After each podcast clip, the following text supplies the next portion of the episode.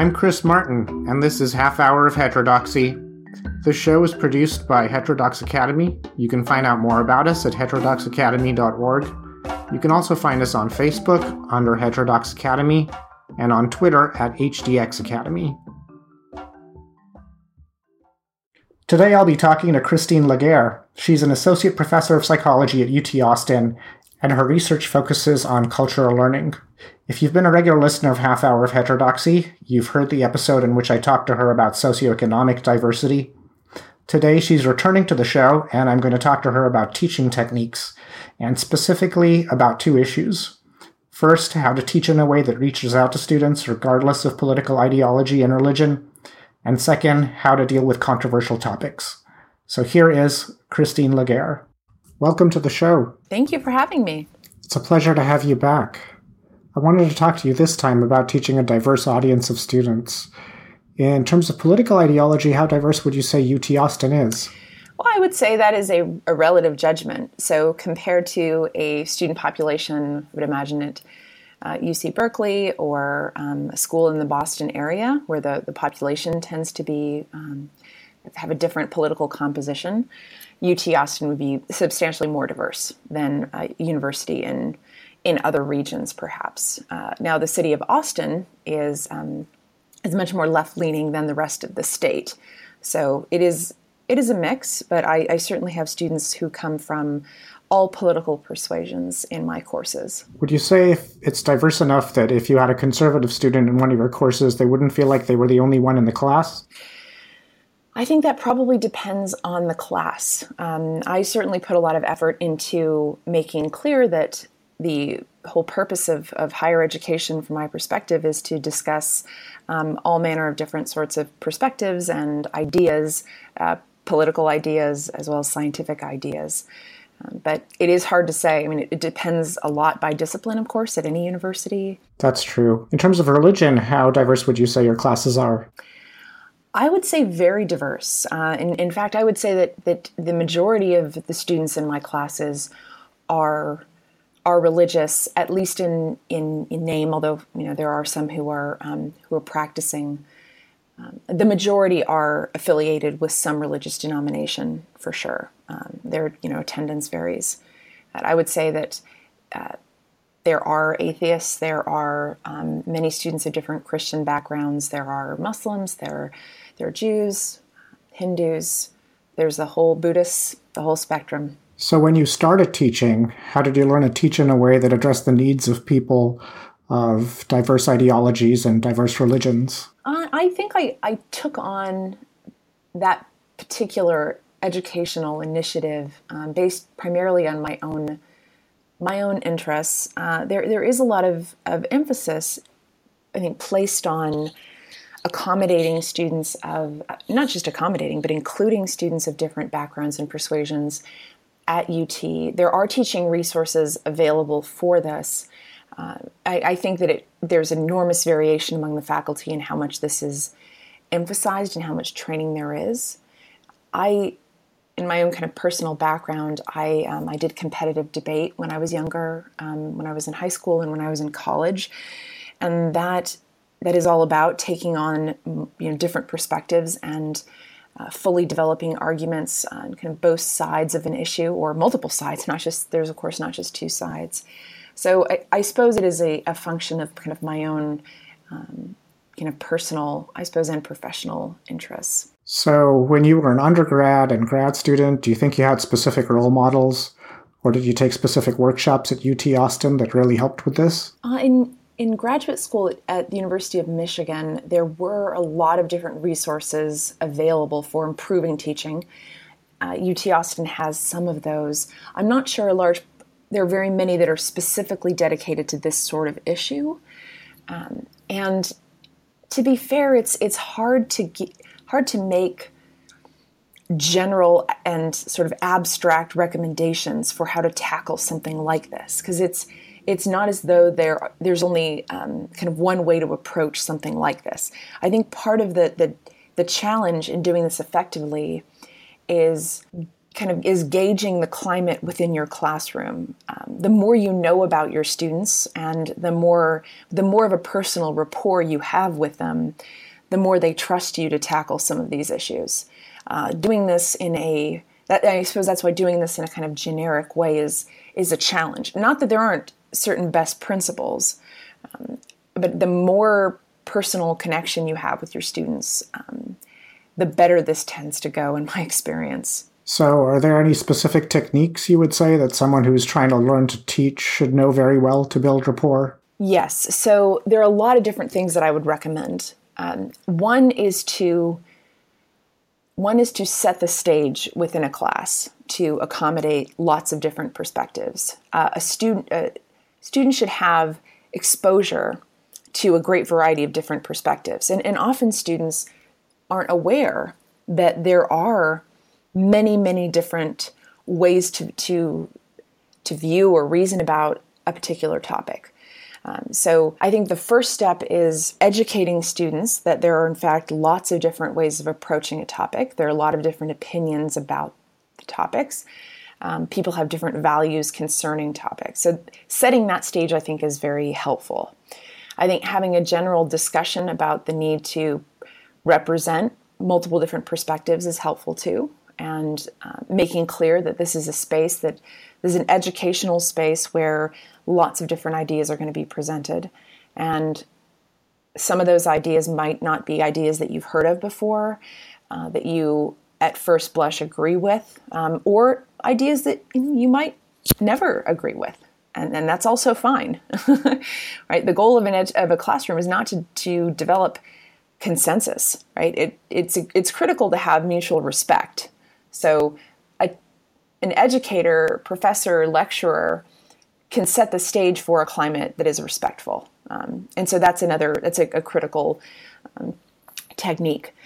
I think also assigning papers, critical thinking exercises where students are required to develop multiple sides of an argument uh, from different perspectives, including perspectives that uh, are not their own, I think this is a kind of a, it's very provocative, but also um, instructive opportunity for students because they are very, very infrequently ever required to develop an argument from the perspective of someone else, uh, someone that they don't necessarily agree with. Often, when you're asked to to talk about a you know particular topic or um, present an argument of some sort, you almost always take your own you know your own side um, and present an argument um, that you already agree with, and and of course all the the problems associated with that, which are selectively um, picking out evidence that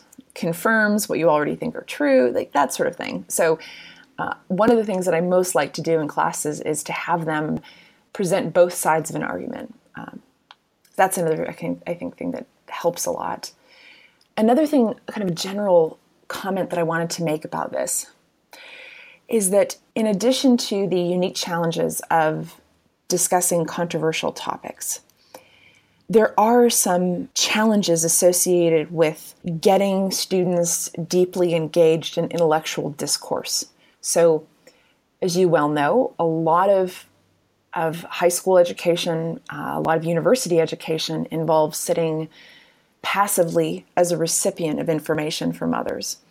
So students are often expecting to go into a class and have an expert, a teacher, an educator lecture to them for 50 minutes or 60 minutes or 75 or whatever the case is and kind of passively take down notes or in some cases just download the PowerPoints.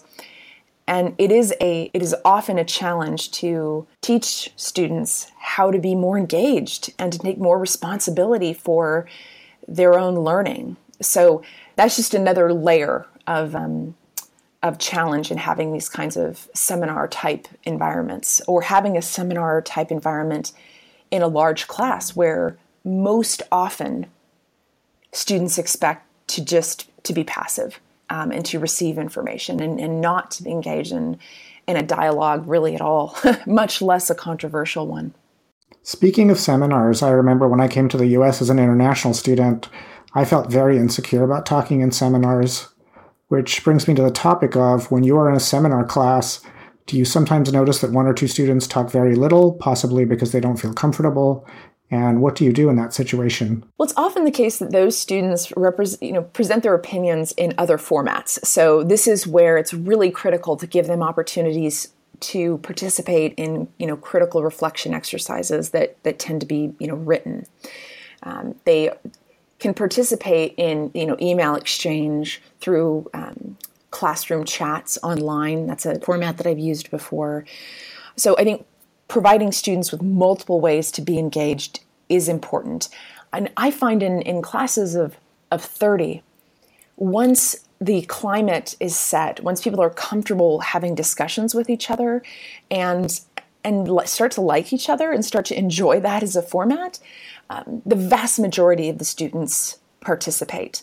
Um, it's it's in fact very rare that that we get no one participating. Um, I mean, that said, I think it is critical to create multiple ways to, to participate to accommodate people who um, who might enjoy speaking in public contexts more than others.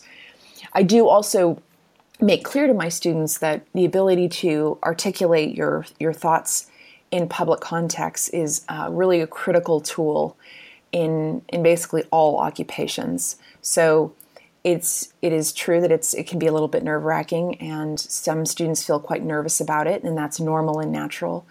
Um, but it's I think it's a critical activity, uh, it's critical skill to master. So that is one of the things that I um, I mention when I make clear to students that this is not going to be a typical um, you sit there and take notes or not, uh, and I will give you all this information. And it's just they have to, to participate, um, and I find that to be as much scaffolding as typically necessary. So, if you had a situation where, say, a junior instructor tried to teach a controversial topic and maybe taught it in an optimal way or not so optimal way, but either way they got an official complaint, let's say that the student complained to the dean of undergraduate education that the professor had been insensitive, what would you say a professor should do? Well, you know, the, the first thing I, I think of when I, um, or I thought of when you asked that, asked that question is, how do you know if something's controversial? I think that isn't a, it's not a trivial point. There are topics that would, that are tremendously controversial to some and uh, really not even noteworthy to others. So, I mean, that said, there are some, generally speaking some topics that are probably going to be controversial to a lot of people. Uh, but I, I, think that it's it's not necessary to go into a discussion with the assumption that this is going to be controversial. In fact, there are very few cases where I preface a conversation in that particular way. Um, so if, if you, as a junior person or senior for that matter, find yourself in a situation where a student has um, has complained, I think the the first question is understanding the content of the complaint. So there are cases where topics are handled in tremendously insensitive ways by faculty.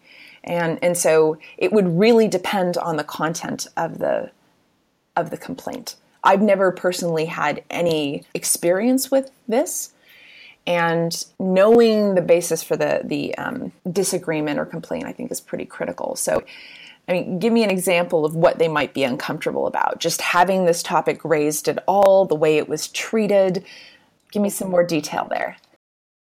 Well, to take an example from religion, since that's what you study, if you take religions and you talk about sexual practices, there are a number of religions, probably a majority of religions, that forbid some practices.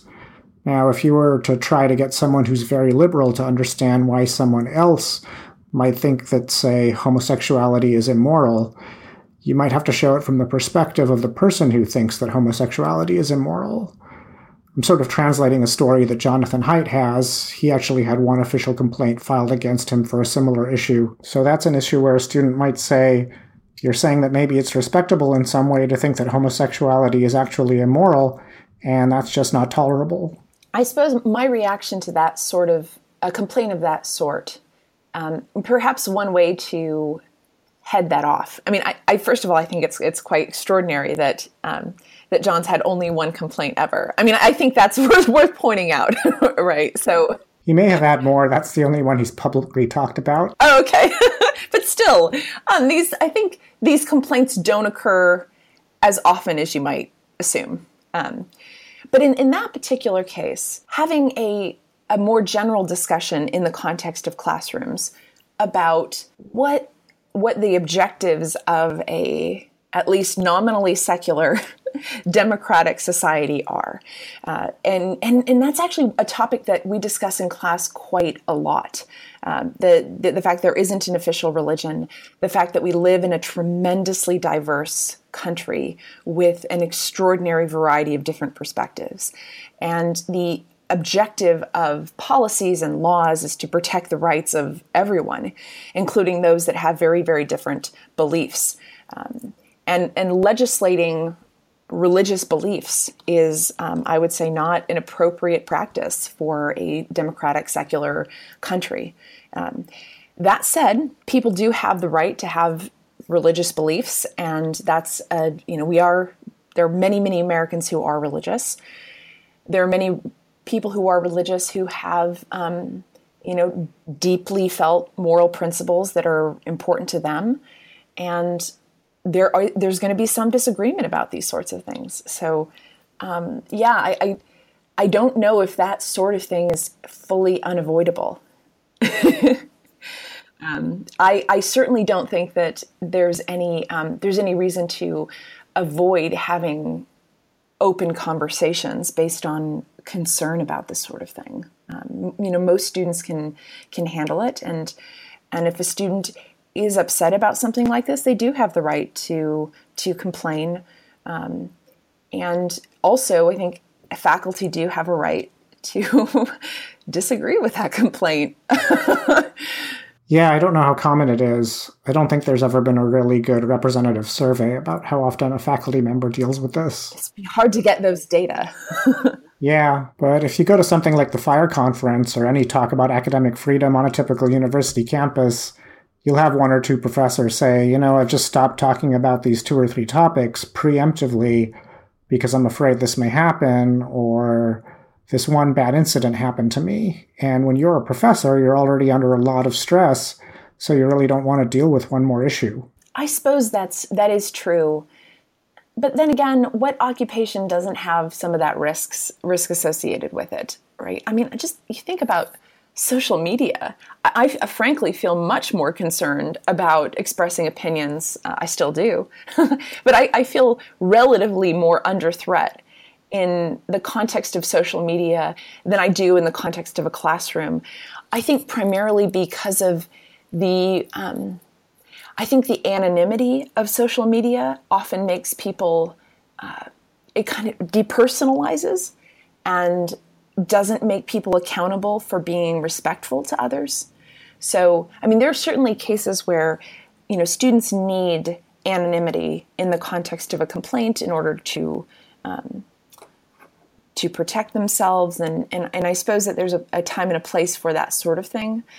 And I think the more anonymous these sorts of interactions are, the um, in some ways, the more they protect bad behavior and protect mean spirited behavior. Allow people to say things that I sincerely doubt they would say in the context of an interpersonal interaction. Um, I also think that these these sorts of complaints are more likely in much larger classes that are more um, that are more anonymous, um, probably unavoidable um, the more you you kind of know where someone's coming from, and as I say, have rapport and have trust, the less likely students are going to misunderstand the um, the perspective of the the faculty. Um, on average, right? That's it's there's no way to completely avoid this sort of thing, um, and people have the right to be wrong, right? Faculty are wrong, students are wrong. It, it does happen. We're all wrong, all of us. Some more than others. Some more. I guess that's what research is supposed to do figure out where you got things wrong. Absolutely. Uh, and, and having this space available in higher education is critical to fostering productive social discourse. We need to have these opportunities within higher education. And this is really important business, academic business, I think. Mm-hmm. When it comes to social media, I think there's some degree of representative or availability bias in the sense that there are some people who deliberately don't create Twitter accounts, but you don't see them because they're not on Twitter. I think we maybe slightly overestimate the number of people who spend time on Twitter. Twitter is just a very combative medium. Right. Although you you know find that probably in all all platforms. You know, I was thinking back to the the, the best practice.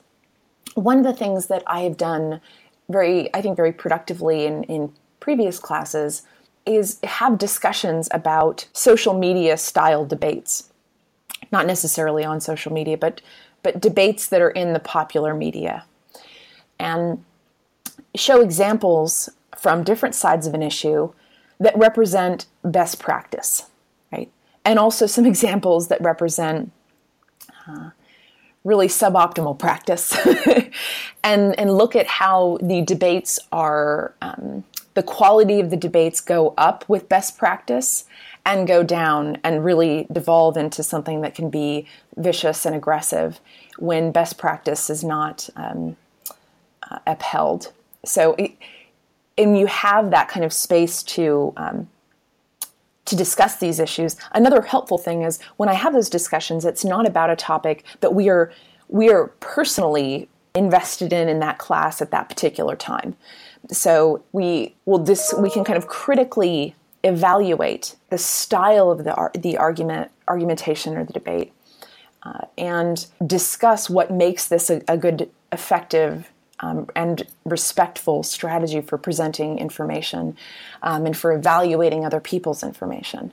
Uh, and, and really having a discussion about what the objective of this is. So, if, is your objective to present information in such a way that it's so accessible and makes so much sense that others are persuaded by it? Is that what you're trying to do? Because if that's what you're trying to do, which is a perfectly reasonable thing to do, and I recommend it, your the style of your argumentation, the way you're presenting evidence, also taking the time to truly understand where someone else is coming from and to accurately represent their beliefs, which is often not part of public discourse, unfortunately. Um, you need to observe or you need to practice all of those different um, all those different things in order to do this effectively. Yeah, two encouraging things really. I've discovered not recently, actually two years ago, discovered a site called Quora, it's Q U O R A. It's a it's a high traffic site, so a lot of people post there, and it's a place where you post questions. They can be of a political nature or a personal nature, career oriented questions, um, and there might be a few bots posting some of these, but in general, I get the impression that these are real people posting under their real name, and people answer, and other users on the site upvote or downvote answers. It's a bit like Reddit. So if you write a really rude answer, you're much more likely to just get downvoted. So there's an incentive to actually write a good answer. I know someone else tried to create a site mm. like this just for mm-hmm. politics, mm-hmm. but I don't think it really took off. But Quora seems to have tens of thousands of users. Also on Reddit, there's a subreddit called Change My Mind. Nice. So you can actually say, you can post there and say, hey, my opinion about health insurance is that we should let's say we should not have universal health insurance, hmm. convince me that I'm wrong. And sometimes people there actually are convinced. I think you get some kind of badger award. Nice. If you really change someone's mind. No, I, I, I like that. Yeah, I mean, they're kind of under the radar because it's not Twitter. It, it also, implicit within that, assumes that you are willing to have your mind changed, right? You know, this is effectively changing someone else's mind, I think means that you're open to the same and that that openness to new ideas is there that is a, a, democratic value in principle right? And and that is something that you can model through best practice. You can also model through kind of personal anecdote where your own beliefs have been changed uh, and you know kind of leading students through the thought exercise of how that process occurred and why that occurred one of the things that I, I find troubling, and I, I see this in even in academic debates or discourse on online, is the amount of personal attack, um, the amount of, of uh, sort of questioning of intelligence, right? Because that's that's you know that's a low blow in academia, right? If you if you criticize someone's IQ or their intelligence or their scientific abilities or their aptitudes. I'm astonished at how often comments in debates go that direction. Uh, I saw some of that this morning, in fact. And everyone who's been subject to that sort of thing knows how tremendously destructive that is, also how hurtful it is. As an as an educator, as an instructor, I go out of my way to remind students um, as future adults, maybe they're current adults, they're, some are adults, some are aspiring adults, some are hopefully will be adults someday. remind them that you really need to treat other people with respect, no matter how much you disagree with them. Um, not just because ethically, morally, that's the right thing to do, but also not treating other people with respect reflects really terribly upon you. I mean, I, I read through some of these things and think, hmm, that. how do people lack the meta knowledge that saying something that disrespectful to somebody else is personally a terrible reflection on their own character. Um, yeah. and the the anonym some people do this without with their own names, but this is where the anonymity I think makes this um, really exacerbates this um, this situation online. So I'd like to wrap up, but just touching on our last question, do you hear from students either through course evaluations or office visits that they really like the way you handle controversial topics or that they're unhappy? How do you get feedback on these things? Well, I I get lots of feedback in kind of personal notes from students. So, you know, I, I got a student uh, had a student evaluation, I suppose last semester, that commented on the emphasis that I place on critical thinking, uh, and how much she enjoyed that, and and also how different a class like this is. And, and there and not every student immediately takes to this format, right? So some students having spent many years in a very passive state within higher education and are expecting someone to tell them exactly the material that they should know. And that's not the point of the classes that I teach.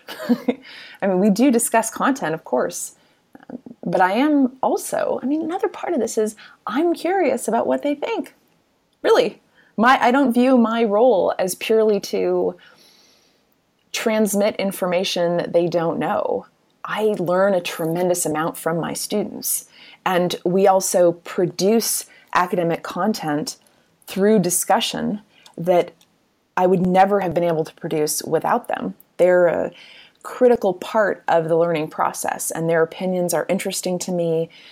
That that helps tremendously giving giving these students the impression that what they have to say is genuinely valuable and interesting. I know that sounds kind of trite and, and silly, but they appreciate that. Uh, and it's it it needs to be genuine. I think that's a. I suppose that's where my earlier comment about how there there aren't abstract general principles that you can use to do this effectively, at least exclusively, right? There are some things you probably shouldn't do, um, but a lot of this has to do with the connection you have with other people. Um, and you think about cases where uh, I'm sure in your own experience of receiving criticism, people receive criticism um, much more effectively when they trust and have a connection with the person giving the criticism.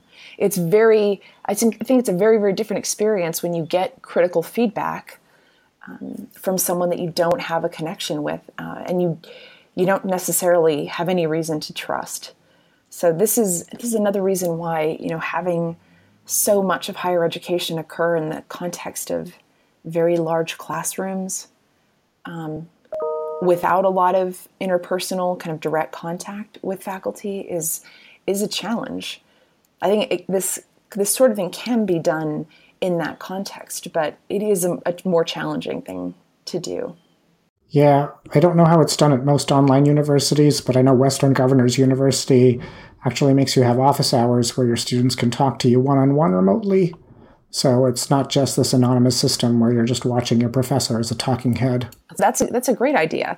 And I, I, like that format because it allows for students who might be quite intimidated to speak up in front of a large class um, an opportunity to have that one on one interaction. Uh, but the, the class that I taught most recently on religion, uh, we had students from all religious backgrounds uh, and and also atheists and humanists and uh, students from basically every major world religion in that class and students that varied in, in how, um, how devout they were without any problem whatsoever. Um, and, and so it's, it, it, is, it is something that can be done. Um, but maybe it's a multi stage process where step one is acclimating students to having a discussion for a, a large portion of every class that their active participation is is critical. And I think once students realize that you really mean that, that you really are going to have a discussion and their contribution is critical, most of them really take it on board and enjoy that. Um, but the, the feedback that I've gotten has been overwhelmingly positive. Uh, and I think the the only negative feedback that I've gotten is not about the controversy per se, but a little bit of pushback against them having to do the work to, to participate. it's more work to be prepared to have an educated and productive intellectual discourse. And you have to do that in my classes. just sitting back there and and just having to kind of download my notes is is not enough. Well, when I think it comes to student feedback, you're always going to get some students complaining about doing things that they simply have to do. I once taught a 9 a.m. course, and at least two or three students complained that the course started at 9 a.m. I was like, You knew this when you signed up for the course, and I have no control over it. Yeah, there's no pleasing. There's no pleasing everyone, and and you know, when I started my faculty position, I got advice from a a colleague, which I didn't take uh, for a number of different reasons, but back in course evaluations and increasing positive feedback. I mean, one of the podcasts you should do in the future is the uh, all of the problems associated with student evaluations of classes. Um, yeah, that, there are a lot of problems there. Um, in fact, I, I, looked over a website uh, that evaluated faculty, um, and the amount of feedback that was associated with things like this was too much work, the class started at 9 a.m., um, extraordinarily inappropriate comments about faculty's physical appearances, some ad hominems. I, uh, I'm concerned about that as a, an outlet for evaluating teaching. And I think because teaching evaluations are, um, there's no quality control per se. I'm not exactly sure how you would do this, but it, um, there's a, a way in which feedback is is not associated at all with the quality of learning. Right? There's, I mean, I'm sure you're familiar with um, how biased student evaluations can be um, against members of particular groups, and how they're not a good predictor of what students actually learn. Uh, and I, but I think that fear of that kind of negative feedback is is also um, reducing faculty's willingness to have discussions that that might ruffle feathers or um, might get students to in any way negatively evaluate them. So that I I think that's part of what's going on as well. Um, and keep in mind, these are of course totally anonymous. Uh, they're anonymous on the part of the, the students. They're not. they, they, put kind of permanent records online about faculty. So um, this is a. I would say this is a not this is not a good system.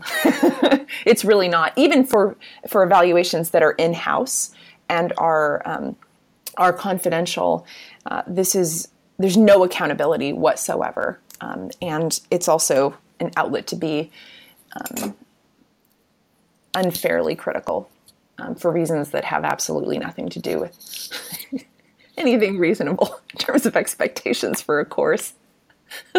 I had to read in this course. I'm unhappy about this. Well, there's not too much I can I can do to help you there. So th- those sorts of things are are are outside the purview of, the, of um, things faculty can change, I suppose. True.